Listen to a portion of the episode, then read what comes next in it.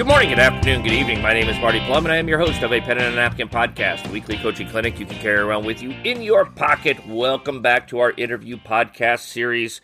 It's been a little while. It's been a few weeks.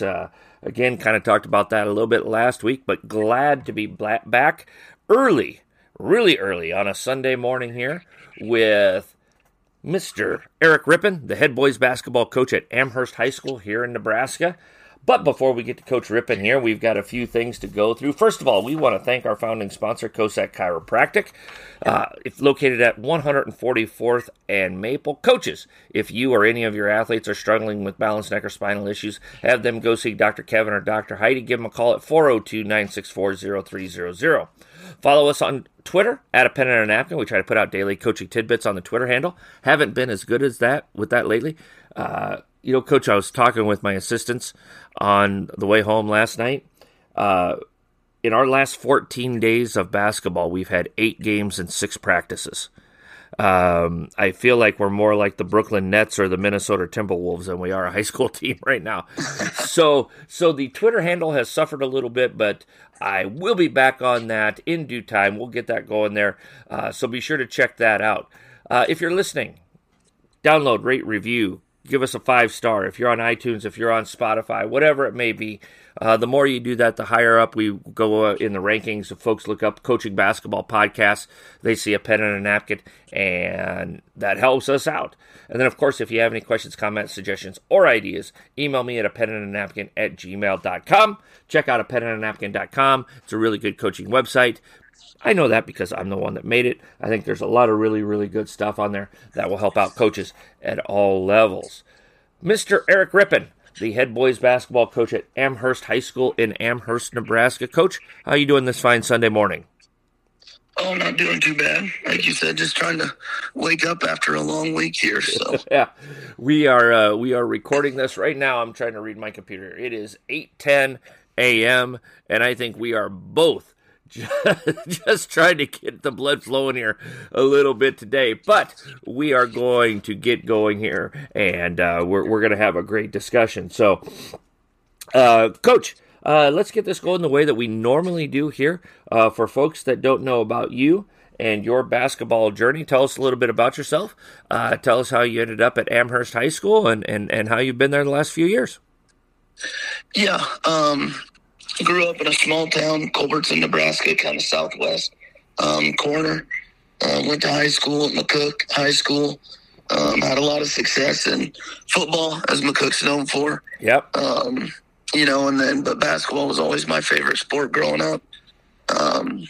After high school, I went to McCook Community College for a year and played basketball. After that, decided just to go to the school route and went to UNK. UNK led me to a lot of good things and introduced me to Elm Creek. Elm Creek is where I started my coaching journey. Tanner Kavaney, we knew the superintendent, me and one of my friends, and he reached out and said that Tanner was looking for a couple of assistants. And again, I'm a sophomore in college, kind of a younger kid, but was looking to get into teaching. The reason to get into teaching was so I could coach. I really, again, had a passion for basketball about my whole life and wanted to continue to be a part of it. And so thought it was a great opportunity. Had a meeting with Tanner down in Elm Creek and hit things off. And so the next 4 years of college was an assistant under him and different things. And so after that, did my student teaching down there, graduated from UNK, and then first job was at Amherst. And actually was a fourth grade teacher for my first 2 years. And the PE teacher left, and so I took over his spot. And a couple of years later, the head coach left, and they trusted me to be the head coach there. And now that's kind of where we sit. Yeah. You had mentioned on the survey or whatever that I asked you to fill out that Tanner was one of your big influences. What was it about Tanner that you had a desire to coach, but he obviously sparked something in you to continue with the profession. What was it about him that has been really influential in your career? Yeah, I think just his passion and the way he cares about the players that he coaches. He's a real fiery guy, kind of. You know, when you watch him from the stands and you don't really know him outside of that, you might think he's kind of crazy. He's really fiery on the bench, but behind the scenes, those kids that he coaches are, just like kids to him, and they mean a lot to him. And so just the way he cared about them and the way he made the basketball team just feel like a family, I thought was really special, and it's something that I've tried to, carry on and take forward with me. Mm-hmm.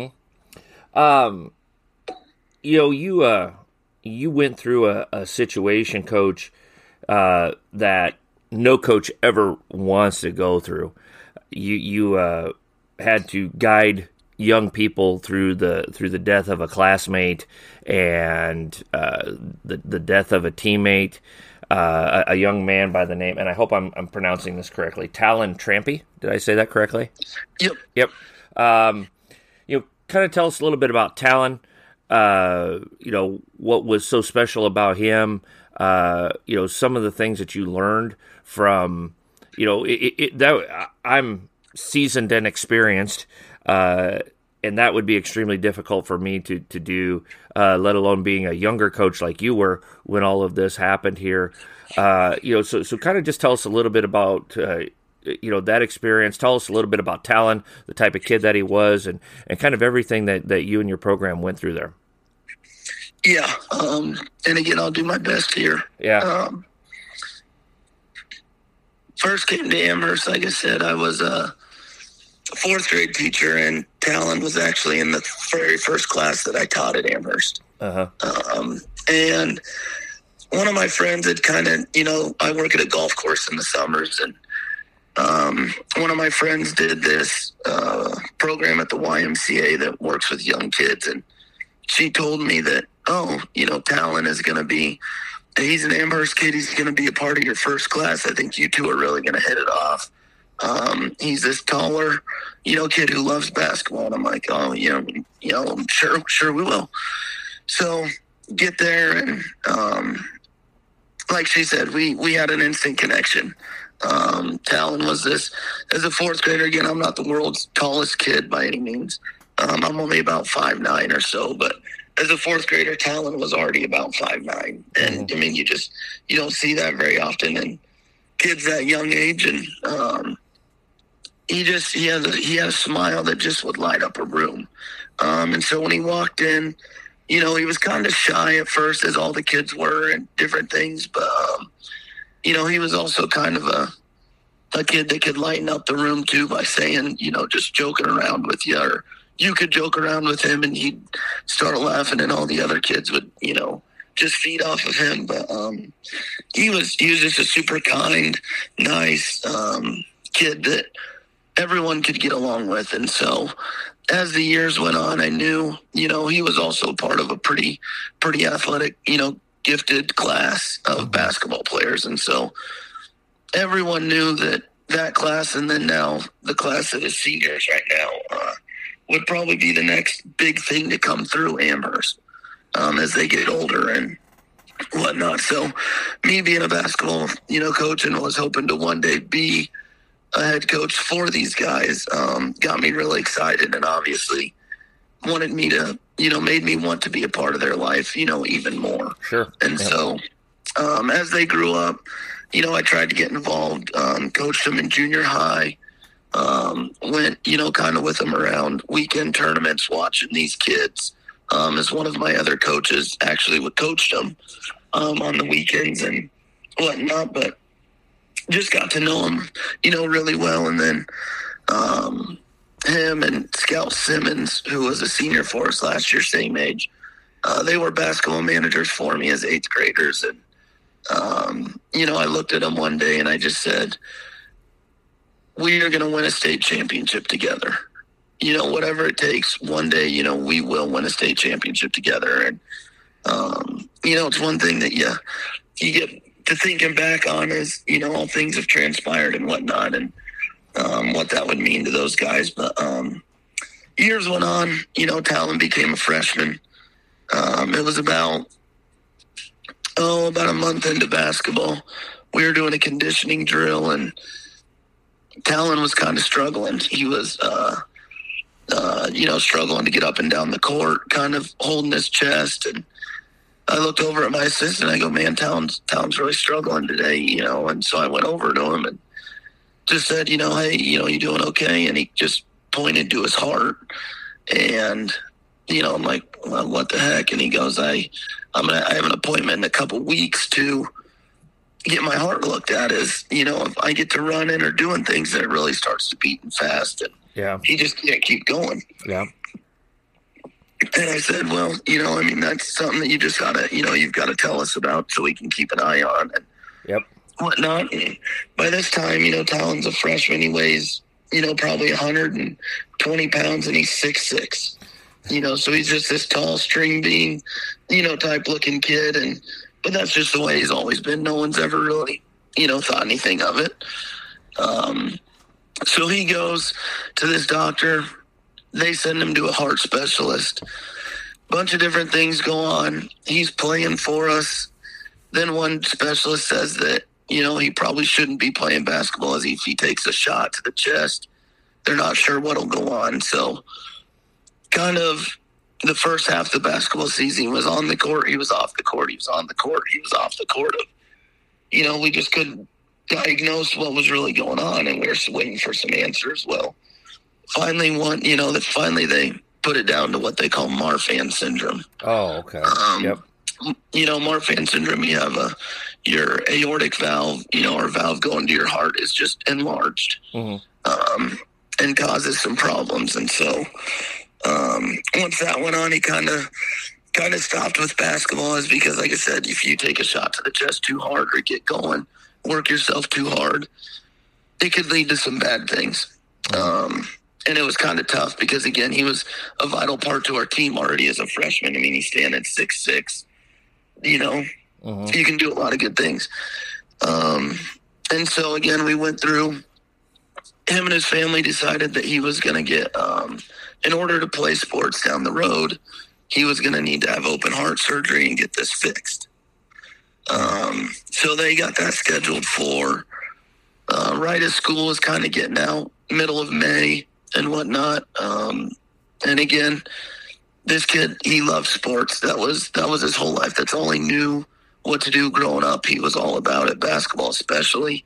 So he didn't know what he would do in life if he couldn't play sports. So that was a big, and as a parent, you don't want to see, you want to do what's best for your kid. It's a tough decision, as those guys had to make. And I think everyone was kind of on board of, having this surgery, knowing, obviously open heart surgery always can be some complications, but you just don't hear a ton of super bad things happening. And you trust doctors these days with all the technology and whatnot. So he goes and has this surgery, and everything's going good, whatnot. He's back home. He had to stay in the hospital, I think, for about 4 or 5 days.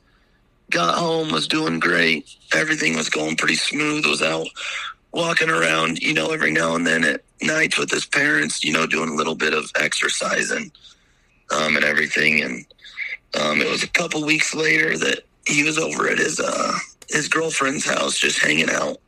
And Kearney, his mom, had dropped him off and went to run some errands while, he hung out with her for a while. And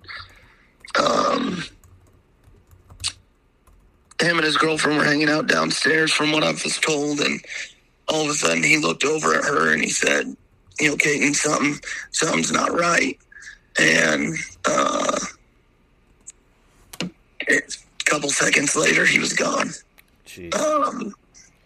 And haven't, it's tough to have a sit down conversation with his parents, and, cause again, I know it's tough on those guys and different things, and it's their business and whatnot. So I haven't asked a ton of details. I just, I know sure. that he wasn't, it was, there was nothing they could do at that time to, bring him back. And especially after having open heart surgery, he has a big incision down, the middle of his chest. So there's just not a lot, but, obviously there's doctors, you look things up of different things that can happen. And whatnot, but I've just kind of left it at that it was just, it wasn't meant to be. It was a difficult time for a lot of people.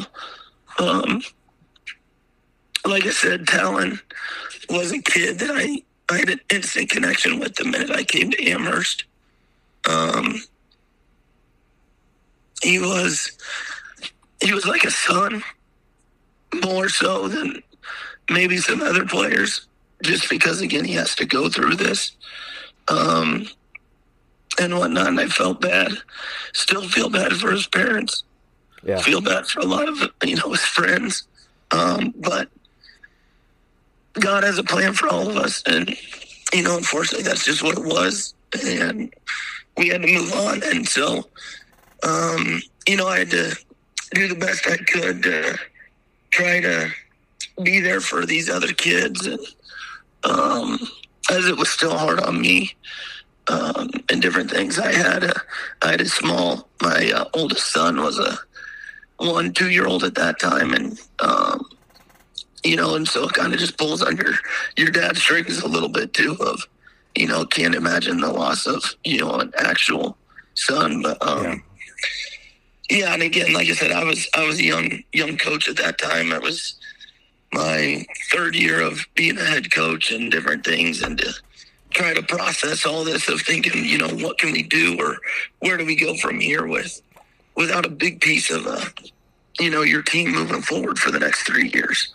Yeah. And whatnot. And so, he had two of his best friends were on our basketball team for the last 3 years, and they were a pallbearer for their best friend to age 15. Yeah. That's far too young for any kid. Can't imagine, anyone having to go through it. Yeah.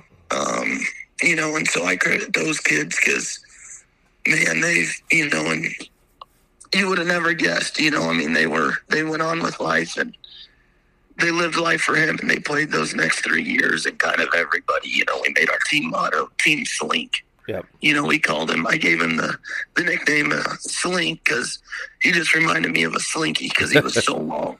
Yep. He could just stretch out for so long, and so it kind of then just stuck, and we kind of just went with Team Slink as our slogan for the next 3 years. And, we put Slink on the back of his jersey, and we hung his jersey on our bench every game for the next 3 years, and carried him all around with us because, like I said, he would have been a big part of our team for those next 3 years, and he would have been a, we were ended up being state runner-up last year, and it would have been his senior year, and I still tell people there's no doubt in my mind, that we're state championship, we're a state champion team if he's here, and I still give credit to those kids to still make it to that point and play for him and do the things for him, without him, being able to be there. And that's not a discredit to any of the other teams. I mean, sure. Freeman's a phenomenal team last year, and, maybe we aren't, but you put a kid that's, he was 6'6" as a freshman, and with this Marfan syndrome, you could, he was told that he could get, keep growing. So, 6'8", whatever he would have ended up being, you put a kid like that out there with a lot of ball skill, it's a game changer. Mm-hmm. So, it was tough, but, again, we lived those next 3 years, kind of in his memory, and I think it led to, a lot of good things. Mm-hmm.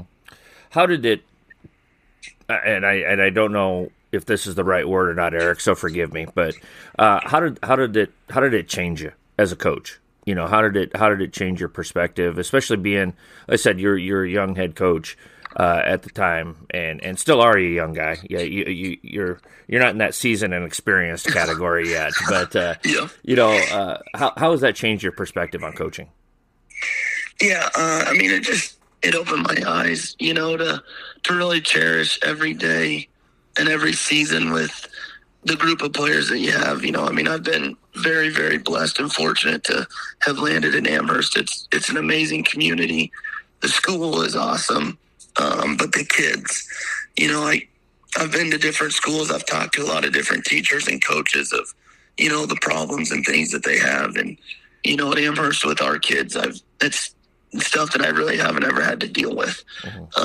You know, and so it's made me just try to, again, just cherish every moment you have with them, because you just don't know, you know, God's plan and whatnot of when anything bad could go on. And so, you know, we wake up every day with the opportunity to go to practice and be around the people that you love and the friends that you get to be a part of. And for those high school kids, I tell them, you know, you only get 4 years of this, and then you guys are kind of all going to go your separate ways. And some of you are going to stay in touch, and some of you, you know, might not never, you know, ever talk to each other again. And so it's just, we try to have as much fun as we can, you know, along with just making sure that we're still taking care of business, but just trying to make it as much of a family atmosphere as we can, where everyone is getting along and enjoying each other. And because, again, the seasons go by quick. Mm-hmm. Coaches, you know just as well as I do that we're always looking for new and different ways to motivate our players and programs. But sometimes it's hard to find that perfect source that we're looking for. Over the past 25 years, I've collected hundreds of handouts to help motivate my players and programs, and now I'd like to share some of my favorites with you.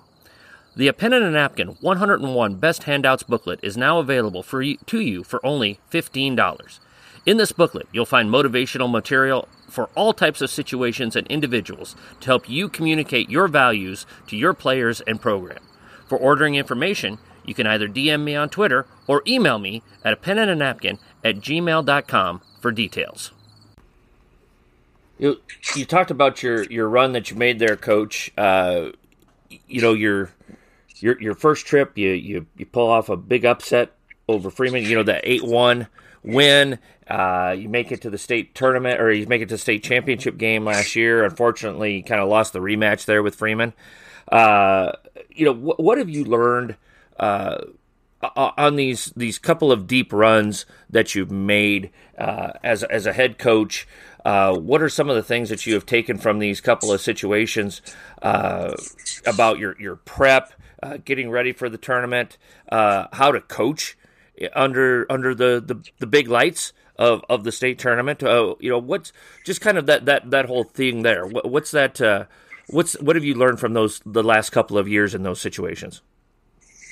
Yeah, you know, again, the biggest thing, you know, with us is we try to make it as fun and as an enjoyable experience as we can down there for those kids, because you don't know when the next time is that you're going to be back at state, you know, and or if you'll ever be back. And so to go down there and you know, make it a fun, you know, fun experience, but also it's an experience to where, you know, you're also going down there as a business trip. You're going down there to try to win a state championship. And a couple of years ago, you know, we did come in as the 8th seed, but we didn't view ourselves as the 8th seed. You know, PowerPoint's just the way it worked out.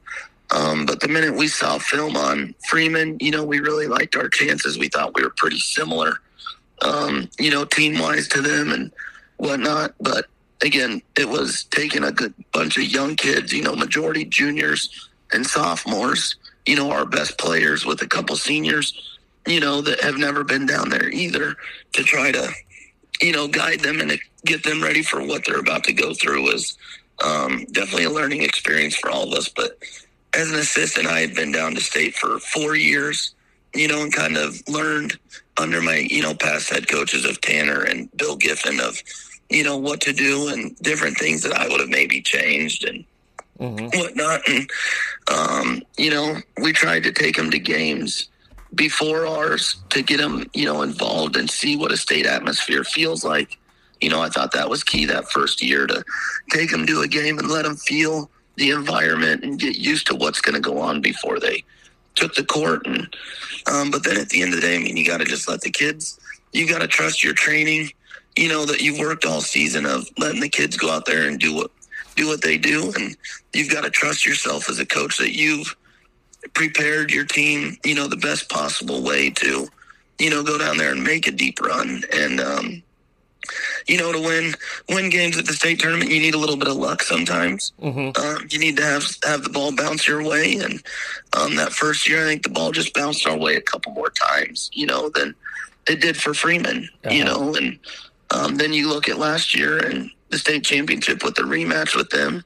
I think it just, the ball bounced their way, you know, a couple more times than it did for us. And that can be the difference in a basketball game. But, you know, I think going to games, letting the kids experience, you know, even after you play, if you can go to games on your rest day, you know, now that the state tournament's 4 days, mm-hmm. You know, I think it's big to keep those kids, you know, locked in and just around basketball, and to watch, you know, everything go on, I think is a big part of it. Oh, absolutely. And I think that you kind of bring up a really good point.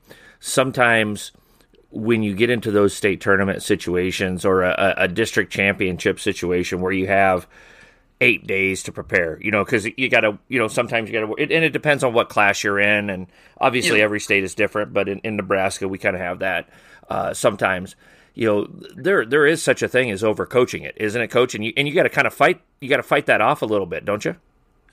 Oh, yeah. I mean, you know, after your district, you know, championship game, you know, in order to make it to state, you get a whole week, you know, of girls' state basketball to prepare. And, you know, again, the kids they're looking forward to Lincoln. They're looking forward to getting down there. You know, you can only watch film and do things so much throughout that whole week of practice, you know, week and a half really, because then you go the next couple of days after girls' state and whatnot. But, you know, again, we try to mix in a couple fun days in there to where it's more relaxed, and we kind of take time off away from the scouting report a little bit, you know, just to ease their mind and not put too much stress on them. You know, I mean, you don't want them to think that we're taking an opponent too light or whatnot. But you also, like I said, it's an enjoyable time. All those 3 months of work that you've put in are finally have paid off, and you're just ready to get down there. Mm-hmm. You need those kids' minds at ease as much as possible. And so, again, I think it's important to mix in a couple fun activities in there, or fun things to do, you know, throughout that week and a half of prep to make sure that you're not, you know, overdoing it or overthinking things. You know, you get to watch a film, you know, multiple hours a night every night. Then you know, one thing could pop up here, and then you know, another thing you see from another team that they did, you know, pops up, and you just got to trust your gut and your feeling, and you just got to roll with it, in my opinion. What are a couple of the things that you did to, you know, lighten things up? What are you know, What are a couple of those activities that you threw in there with your kids?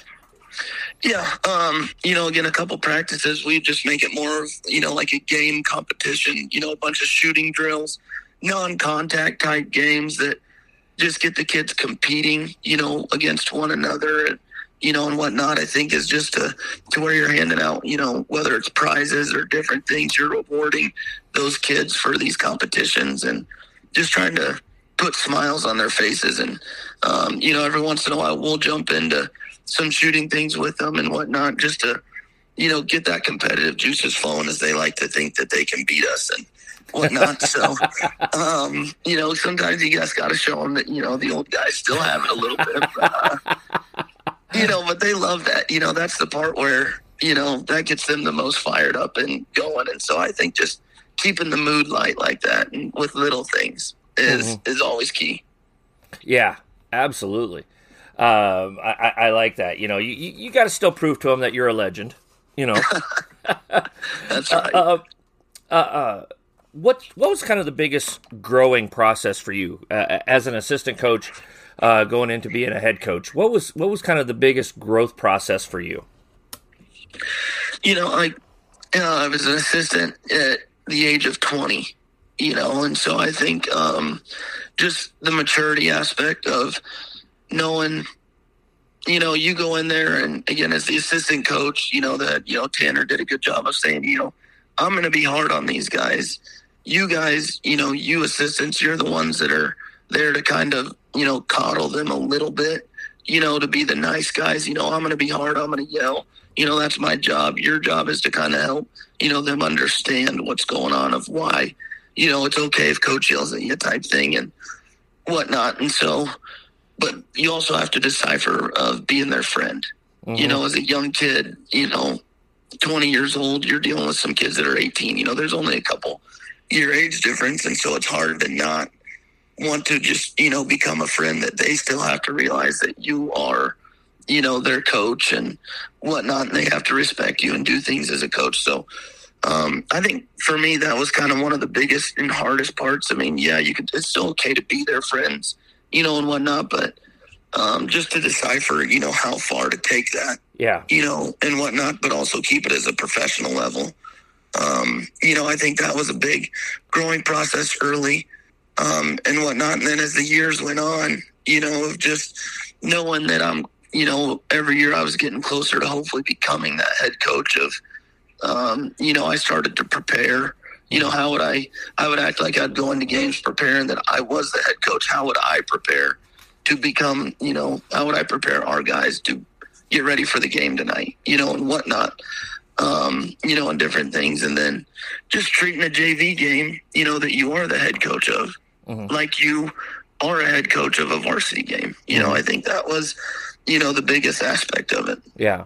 Well, and I think one of the arts of coaching is you as a head coach, you have to create trust and you have to have great relationships. But also there's times where you need to be the bad guy. I mean, literally about 18 hours ago, I had to be the bad guy because we, you know, it just needed, you know, we were not playing, and I'm not the bad guy too often. I'm yeah. quite honestly a pretty relaxed guy, and I try to teach rather than hooting and hollering, but. Sometimes you gotta, you know, that's the role that you have to take on. And I think that is for younger head coaches that I think that's one of the toughest transitions that you have to make is, okay, cause nobody doesn't want to be liked, but sometimes you have to realize as a head coach that there's days where, all right, maybe today for the good of this team and the good of the program, they can't like me very much. And I think that's part of it, don't you think? Oh, yeah, big time. I mean, me being a young kid, you know, still, I think it's easier, you know, kind of for me to relate to these kids, you know, and honestly, I think that's been a big part of kind of our success is just the relationships that I have with our kids. You know, me being younger, it's easy for me to get with them and do some fun things. I'm the PE teacher now, you know, and so I get to be around a lot of them, you know, most of the day and see them.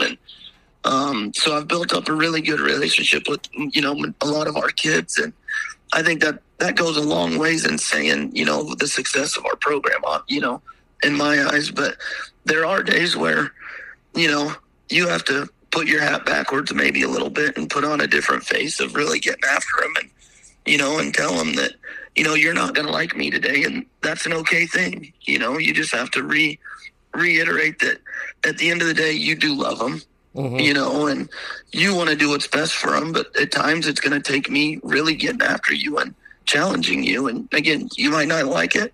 But it's what's got to be done. You know, at the end of the day, you're trying to win games. And if that's what it takes to win games, you know, that's what it takes. But yeah, I'm not the world's meanest guy by any means, and I hate when, you know, people, you know, I think people don't like me and whatnot. So it's hard for me to do, but I also know that there's a lot of expectations for me as a coach and whatnot, and so sometimes it's something that needs to be done. And you know, like I said, you just make sure that the kids know that, you know, you love them at the end of the day and you push forward. Yeah, absolutely. So coaches are absolutely loving our taking over a new program booklet.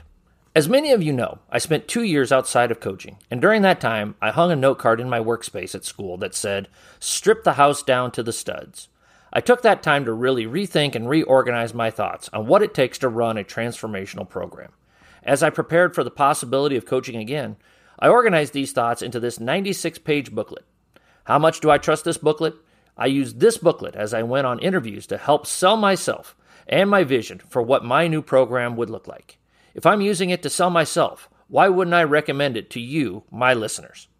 This booklet will help you look at any part of your program, no matter what stage you're at in your program, and help improve it in some way. It's all yours for only $15, which includes shipping and handling. For more information, email me at apenandanapkin@gmail.com. Coach, at this time, we're going to switch gears a little bit. We're going to jump into, as you know, our John Wooden quote of the day here. Coach, are you ready for the John Wooden quote of the day? Oh, yeah. All right. From Wooden, A Lifetime of Observations here, page number 57. And I want to give credit where credit is due. I was actually working on on this podcast on our bus trip up to our game yesterday, and at this part I was trying to copy this out of the book, but I couldn't like hold the book and type at the same time.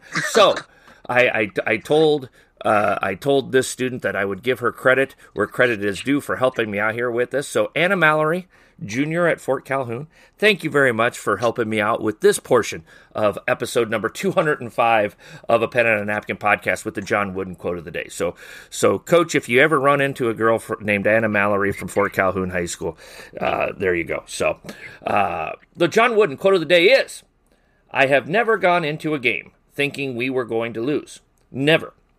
Even though there have been games where the experts say there was no way we could win. Even if we were big underdogs, I always felt that anything could happen. Often enough, I was right. That's also why I never assumed we were going to win. What do you got for me, Coach? Man, yeah, a lot there. I love it. You know, I think as a coach, you can't have that mindset that you are ever going to go into something that you're going to lose. You know, and because if you think you're going to lose, then what's that say to the kids? You know, I mean, everyone goes through life with something that they're probably not going to win. No one wins everything, you know, in life. No coach has ever won every single game they've been a part of. There's always going to be those challenges. But, you know, you've got to prep and prepare like you're going to win every game. And, you know, if it's a tougher game or a game that, you know, in the back of your mind, you might have a little bit of doubt.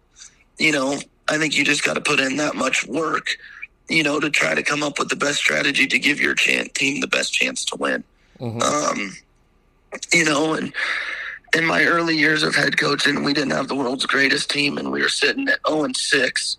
Yeah. And I was in shambles. I started my high school career as a head coach, you know, 0-6. And I'm like, I came home to my wife, and I'm like, I don't know, you know, what to do. I don't know if I'm fit for this, you know, and whatnot. And, you know, we went on to be 10 and 11 that year, you know, and so we won 10 of our, you know, out of however many games. And 10 out of whatnot. 15. I teach history, but I think I got the math right here. Yeah, so, know, and so that was, you know, we turned it around a little bit, and I just had to readjust my coaching style of what to do. And so I think, you know, every now and then there might be those tough games, but you're the leader of this group, so you've got to make sure that they have, you know, the confidence to go out there and play and beat anyone at any moment, no matter what the outsiders are saying, you know, and whatnot. You have to get your team focused and believing that you can get it done, because the minute that ball tips, you know, anything can happen when you step on the basketball court, as, you know, I'm sure you know and everybody knows. So, yeah, just keeping a positive attitude of, you know, whatnot. Yeah, well, and I – you know, you have to sell to your team every night out that here's how, if we do this and this and this, this is going to give us a chance to win tonight's game. And you may know, hey, no matter what, I mean, we got a, you know, Lloyd Christmas here. What's 1 in a million, you know, you know, type of a thing. But at the same time, you have to sell that. You know, like you said, Coach, I think you bring up a great point. You are the leader of this group, and you have to, you know, you would have never gone 10-5 in those last 15 games if you would not have established some sort of standard and some sort of expectation those first 6 games that you lost. And so we're at the point of the season right now. We're recording this on January the 7th. That, you know, there are teams that are obviously struggling at this point, but you've got to keep working at it. You've got to keep giving your kids hope. You've got to keep grinding away at it and finding some sort of silver lining to kind of keep that group moving forward. And you know, trying to sell them on, okay, it's going to be tough for us, but if we do this and this and this, this will give us a chance here. Now we've got to go out and do it. Let's keep working at it. I think that's a big part of it, in my opinion. What do you think? Yeah, definitely. You know, there's, like I said, there's going to be plenty of games and, you know, throughout our careers that there's really a small chance of winning, but you've got to just try to find key things, like you said, to point out to the group that if you can go out and win those, you know, win those objectives during the game and whatnot, then you will have your best opportunity to win, even though it might not lead to a win. Mm-hmm. You know, it's at least something to build on and something to, you know, you can look at after the game as, hey, you know, here's a positive. You know, we out-rebounded them. Yeah. You know, we knew if we out-rebounded them, it at least would give us a chance and whatnot. You got to just keep finding little things after little things because, you know, it is hard to keep kids motivated if things aren't going in the right direction. Well, in my current position, you know, I took over a situation where it was a struggle. They had really struggled the three previous years. And so, Coach, we literally started out, we talked about taking good shots, getting a good shot every possession. And for our first two games, and we played two really good teams my first two games that year, mm-hmm. we just said, okay, let's do this and this and this, and here's our shot selection system. Here's how the math is going to work. Here's what it was for the first game. And then the second game, we played a team that went on to the state tournament. They won our conference. And we only scored, I still remember, we only scored 16 points against them. But our shot quality drastically increased. And we took much better care of the basketball. And so we literally said, hey, look what you did game one against this team. Look what you did against game two. Look how much of a jump you made in that short amount of time. Now let's go out here. And then our third game, we played a team that was kind of on our level per se, skill-wise, and we ended up winning pretty convincingly. And I truly believe because we focused on just let's get a good shot and let's take care of the ball and let's not turn over the ball 172 times. You know, that led us to winning that third game when we had a chance to win, because that's what we emphasize there. And I think those are the things that you could do when you are struggling. Sometimes you just got to zero down on one or two things to help get your team moving in the right direction and give your kids some confidence. Yeah, yep, no, exactly. And I mean, that honestly sounds like, you know, a lot like what, you know, I had to do. I'm a coach that loves to run and gun and try to score as many points as possible, you know, while also playing, you know, great defense. But, you know, I like to get the ball up and down the court. And so that's what I came in as my first year of wanting to do. And, man, we were having 20 turnovers a game. It was sloppy. It was bad. We were taking, you know, shots we probably shouldn't be taking. And, you know, again, I had to look at myself in the mirror and say, okay, this isn't working. I've got to readjust somewhere or something. You know, and it kind of went, you know, with what you did. We slowed things down. You know, you work the ball. You try to limit turnovers to where you're getting a shot every possession. You know, I think that goes a long ways, you know, and whatnot. And then we had to just start winning games, you know, in the 40s. Mm-hmm. You know, it's like if we could get to 40 and keep them in the 40, like we're going to have a really good chance to win, mm-hmm. you know, whatnot. It was very ugly basketball. It wasn't the most fun basketball, you know, for people in the stands to watch. But it led to us getting wins, and that's just what I told our kids. You know, I go, you know, I'm sorry, guys. I know you want to do things differently, but if we want to win games, this is just the direction that we've got to go for the rest of the year. And ended up putting us in a decent spot, you know, with a chance to win a lot of games, and we even beat a couple teams that maybe we shouldn't have. But just things that you got to do. Yeah, absolutely. So, well, let's jump into some of your coaching philosophy here, Coach. You gave me the blank palette, which I love. That's awesome. So we're going to talk about some things here, hopefully, that we haven't talked about in a while on A Pen and a Napkin. I'm going to switch up the order on you here too, Coach. All right. So I apologize, Eric. All right, but are you ready, sir? Yeah. Okay. Let's talk a little special situations. Let's talk special teams. How often do you work on it? What are some things that you do? You know, Where do you implement that in practice? What are some of your key philosophies? How do you handle that? How do you teach it? The floor is yours. When I feel the need to interrupt, I will try to do so as politely as I can. But I'm just going to let you cook here, Coach, and tell us about what you guys do at Amherst there to work on special teams, special situations, and get yourself ready for it. Yeah, for sure. I think special situations is something that is very vital, to a successful team. Not necessarily are you going to use them every single game, but a special situation in my mind is a lot of different things. It's end of a quarter, end of a half, end of the game. Those situations are special situations to where you have to have things ready to go and whatnot. But then it also comes down to a lot of people think special situations is end of the game when things are tight, whether you're down 4, up 4, type thing. So we work a lot on, plays that we have, obviously for end of quarter, those type of special situations. But then we try to treat like our, we go through at the end of practice for about the last 20 minutes, 10 minutes or so. That's kind of when we focus on like end of game, when situations get tight like that. And whatnot, that's where we focus, a lot about that on it. Usually a couple times a week at least is when we try to work on those.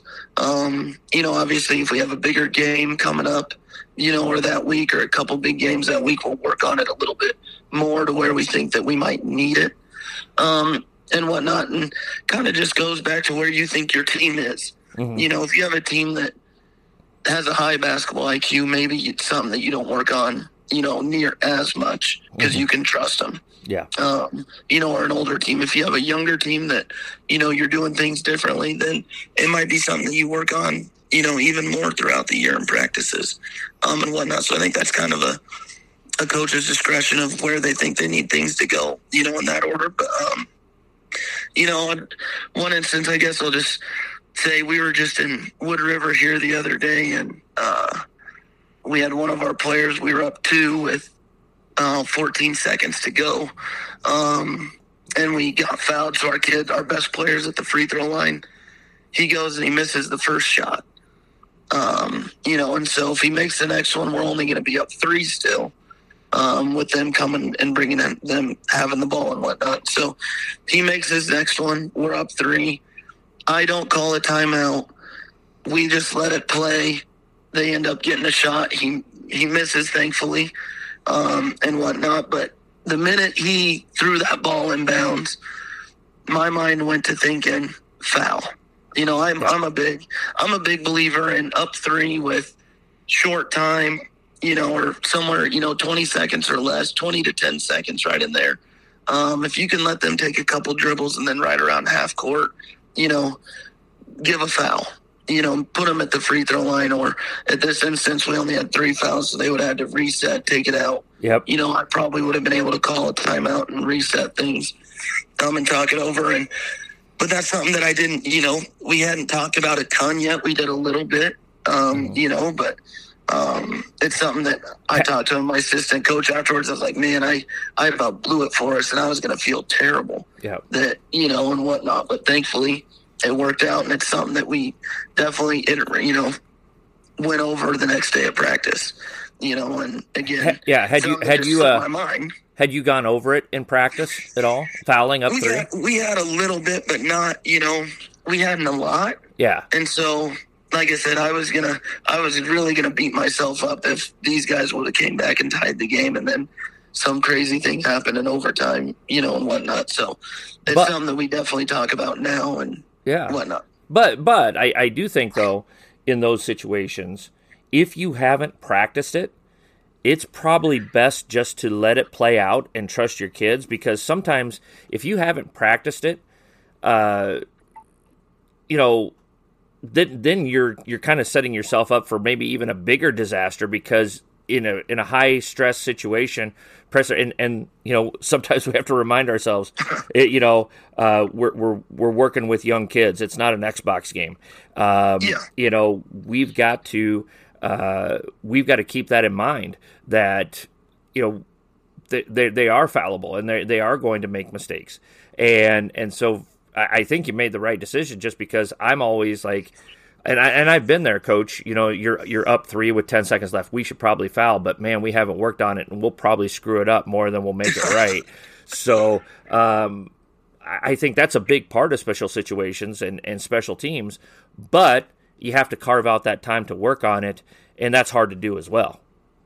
Yeah, and, you know, and again, that's why I didn't open my mouth and yell foul, because, again, like you said, then who knows, you know, what kid would have done what, and, yeah, so I just let it go. You know, I knew it would be something that it was on me if we ended up they made the shot and things, you know, went on, we'd live and we'd go to overtime and whatnot, but it's something that, like I said, now, you know, we went over the next day in practice and everything. And so, and moving forward, you know, as the year goes on, I think, you know, we work on special situations a little bit more now, knowing that games are going to be tougher, you know, and different things too. So, but yeah, if you don't practice it, then it's hard to get your kids to, you know, yell out things or, you know, for your kids to do, because like you said, it could lead to some bad things. Mm-hmm.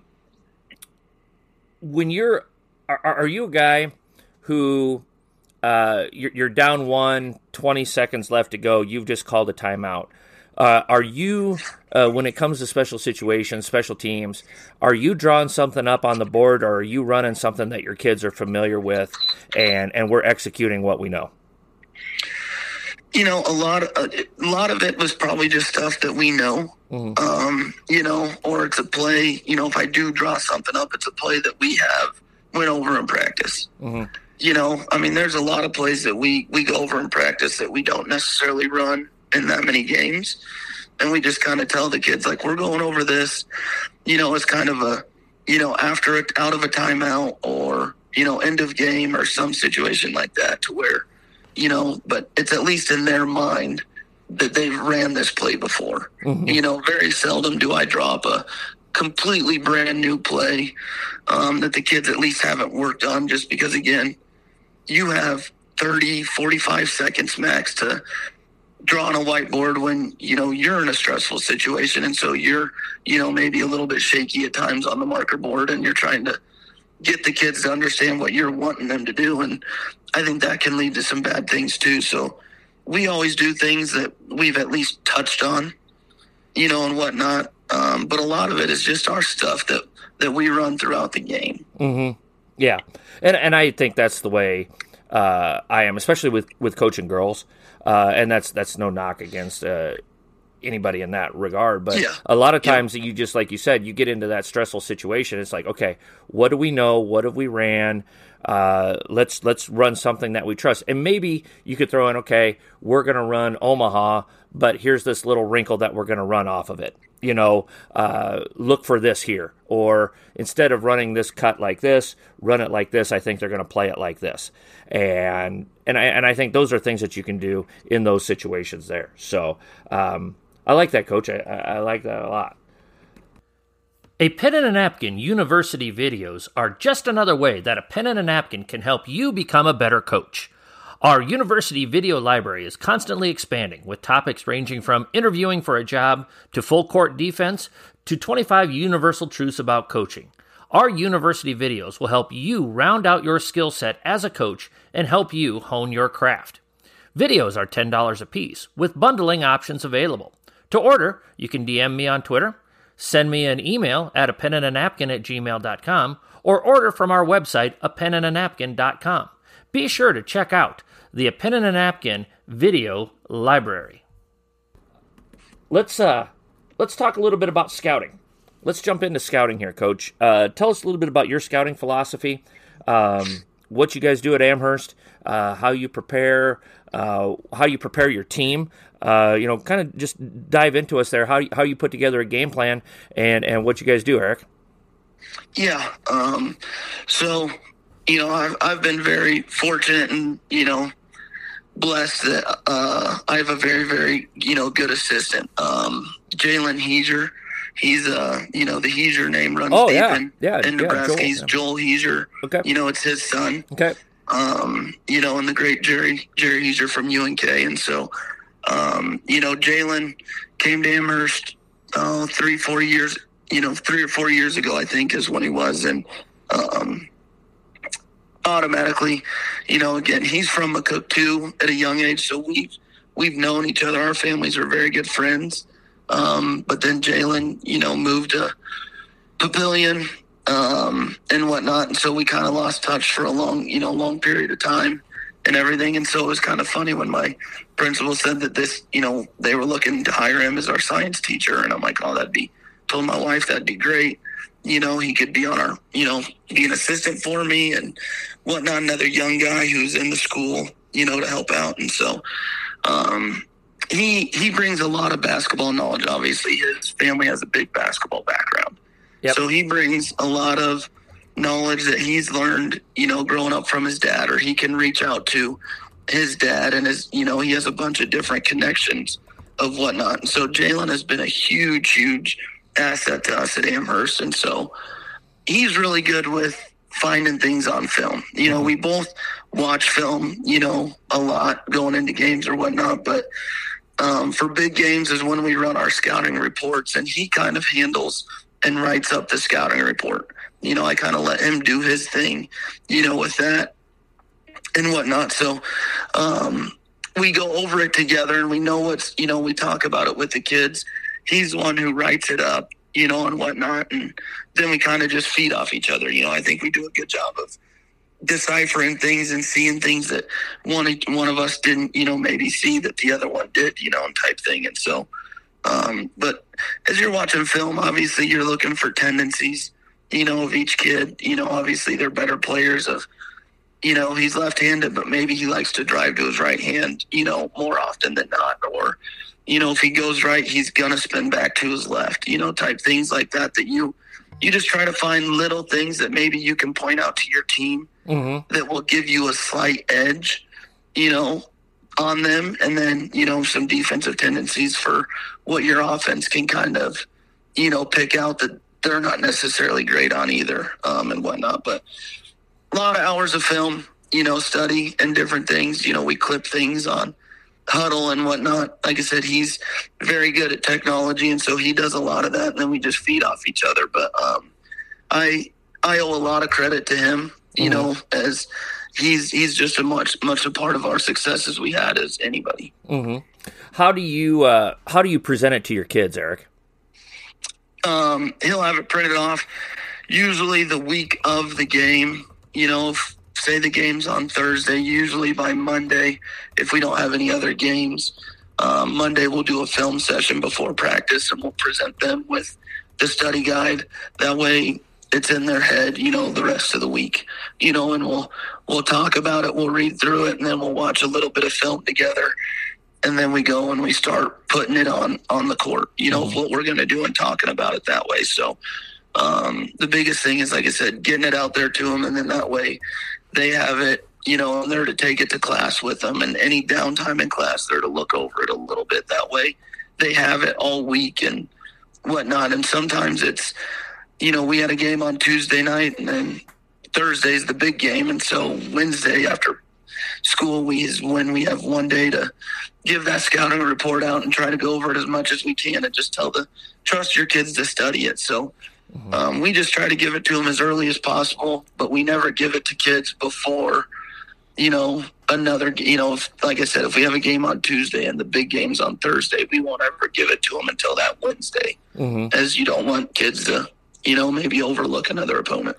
How much, so let's say you're in that Tuesday, Thursday, or let's even go Tuesday, Friday, Coach, all right? Okay. So you get done playing on Tuesday, you got a game on Friday. You know, what percentage of your practice on Wednesday, what percentage of your practice on Thursday are you spending going over your scout, and how typically, and I know I get it, every game's different, but typically how are you going over that in practice? Yeah, you know, a lot of it depends on how tough Tuesday's game is. You know, Tuesday, like I said, we had a game on, you know, Tuesday we had Wood River. We beat them, you know, by 3, very hard-fought game. We had just come off our holiday tournament last Friday and Saturday of 2 really tough games. And so our kids have, you know, put a lot of step. And so we would spend Wednesday, majority would just be going over the scouting report, a lot of film probably. I'd say about an hour of scouting report and film together. Mm-hmm. And then we'll go out onto the court and we'll do, a light walkthrough for 45 minutes to maybe an hour, mm-hmm. Of on the court, going over things, of telling them, what we're going to do the next day in practice to really kind of amp things up. But you got to know that we just came off a game. And so if we have another day to prepare, and that Thursday, Wednesday's a very light day for us. We won't spend a ton of time of getting up and down or getting after each other, where it's more of just deciphering through things and showing and telling the kids what we're going to do the next day. And then that Thursday, we kind of ramp things up a little bit. Mm-hmm. Gotcha.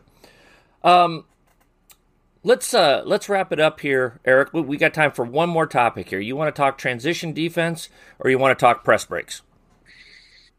We can go press breaks. Okay. All right. The choice is yours, my friend. So tell us a little bit about your press break philosophy, what you do to implement them. Just kind of let it rip here, coach, and we'll roll from there. Yeah. We don't see a ton of presses, throughout the year, but when we do, it kind of just depends, what different, there's a lot of different presses out there. If they're in more of an on ball, like a diamond press, a 1-2-1-1, we run a line press of 4 across the free throw line. We try to hit one of the 3 guys, and there we put our best player closest to the sideline with our 2 best guards at the elbows, and we try to hit the guy coming along the side, on the sideline, and then our 2 guards are cutting through. Because again, in a diamond press, usually they're looking to trap that first pass. And so if you get 2 guys draw to 1 and we have 2 cutters coming across the middle, we like to then create an advantage going up the court. And so if we can hit one of those 2 guards, going forward, that's what we try to do in that. If it's more of like a box, a 2-2-1 light press, we'll have our 3 guards, staying back. And then we try to put one of our better players, a taller player, just kind of sitting in the middle. And we just work it around till we can hit that middle. And then, we have our 2 guards streaking up the sidelines to where we're hitting one of them, just trying to create advantages. Mm-hmm. Teams want to, teams that press are just trying to speed up the game, maybe get the offense to kind of create a bad, force a bad turnover, a silly mistake. And so in my mind, okay, you want to press, there, then we're going to go try to get an advantage, going on the offensive end, and of, that we're going to score, and we're going to make you pay for it. Now, again, different teams, if you have different levels of different teams that can do that, but, you got to just trust your players of what to do and whatnot. And then man-to-man, every now and then we'll run the football play, mm-hmm. Where we have all 5 guys are standing out of bounds, and we'll draw up a football play of routes and different things like that. So I think that's kind of fun for the kids, and whatnot. And it kind of throws the defense for a little bit of a loop. Yeah. Honestly. Mm-hmm. But, gets man-to-man, it's trying to get your best players obviously open and get to the ball. Yeah. There's a ton of different mindsets you can go in, directions you can go with that one. Yeah. We actually we run a variation of that. We don't start with them out of bounds, but we start with them low on the baseline. And if you've got quick kids, it's hard. If you get space, it's hard to guard them in that space when they're reading and cutting back. And it's been successful for us as well. I actually picked it up a long time ago from Don Meyer, one of Don Meyer's 50,000 videotapes. But that's a great press break to use late in games, because like you said, coach, it's hard to it's like running a little bit of spread offense in football, and I've never really thought about it like that, but you got the 2x2 or however you want to line it up, and that's really, really difficult for your opponent to match up in that space against a kid like that. Yeah, again, you're just trying to create an advantage, advantages, and especially on the basketball court, on the football field, they let them play with their hands a little bit, so it's easier to guard. On the basketball court, you can't jam a receiver coming off the line of scrimmage. You know what I mean? And so, got that idea from one of my good buddies. He's been on been on the podcast, Jordan Arnsdorf. Oh, okay. Over at Pleasanton. We both live here in Kearney, where we golf all the time in the summers together. And so he ran it down in the state championship game. And I'd kind of have obviously seen it, but, I haven't really talked to him. And so I talked to him a little bit afterwards, and he's the one that kind of gave me, the idea about it a little bit. So, credit to him. Yeah, we will give Jordan where credit is due. So that's right. All right. So Eric Rippen, head boys basketball coach at Amherst High School in Amherst, Nebraska. Coach, if folks want to know more about your program, what are some ways they can track you down? Yeah. We're on social media. We have, Amherst Hoops on Twitter, Instagram, Facebook. Can reach out to us through that way. And whatnot. You can always go on to Amherst Public Schools website and catch my email address to reach out at me through that way. But any way we can help, or just want to reach out about our story, and different things. I had a bunch of people reach out about, the team sling thing after the state tournament and whatnot, and different things. So it's been pretty special. Mm-hmm. Well, Coach, you've done a terrific job with your program. You got to, it's one thing to take a really good group and guide them through, but you've kind of reinvented it here a little bit here. You guys are 9-1, 10-1 right now. So it's not a fluke right now. You're doing some great things, and keep it rolling, man. Yeah, nope, I really, really appreciate it. Yeah.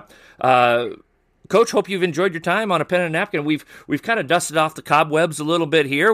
I think we got it going a little bit pretty well for a couple of guys who are pretty tired in the middle of January on an early Sunday morning. I think we delivered some quality material today. Yeah, nope, I think it's been great. You do a fantastic job. I love listening to you, and hopefully, again, like you said, people can continue to listen to this and, get your name and podcast out there. Cause I think you run a lot of good content, a lot of good stuff, and it's awesome, for the basketball community. Well, thank you. I really, really appreciate that. It's not possible without folks like you giving up your time, and especially in the season to talk hoops here. So really, really appreciate it, Coach. So, we're going to wrap things up here. Coach, if you could hold the line here just a second as we take things home here. Again, Eric Rippen, the head boys basketball coach at Amherst High School here in Nebraska. I want to thank him. We, of course, want to thank our founding sponsor, Cosec Chiropractic. If you are in the Omaha area, if you need some chiropractic services, go check out Dr. Kevin, Dr. Heidi, 402-964-0300. Follow us on Twitter at A Pen and a Napkin. Download, rate, and review. Like I said, that really helps out the podcast, helps out in the ratings, that type of thing. Email me if you have any questions, comments, suggestions, or ideas, apenandanapkin@gmail.com. Episode number 205, Eric Rippen, head boys basketball coach at Amherst High School here in Amherst, Nebraska, out by Kearney. Like I said, he's built a really solid program out there, doing a terrific job. And so want to thank him for his time this morning as well. So, coaches, as always, let's be sure to hone our craft one day at a time.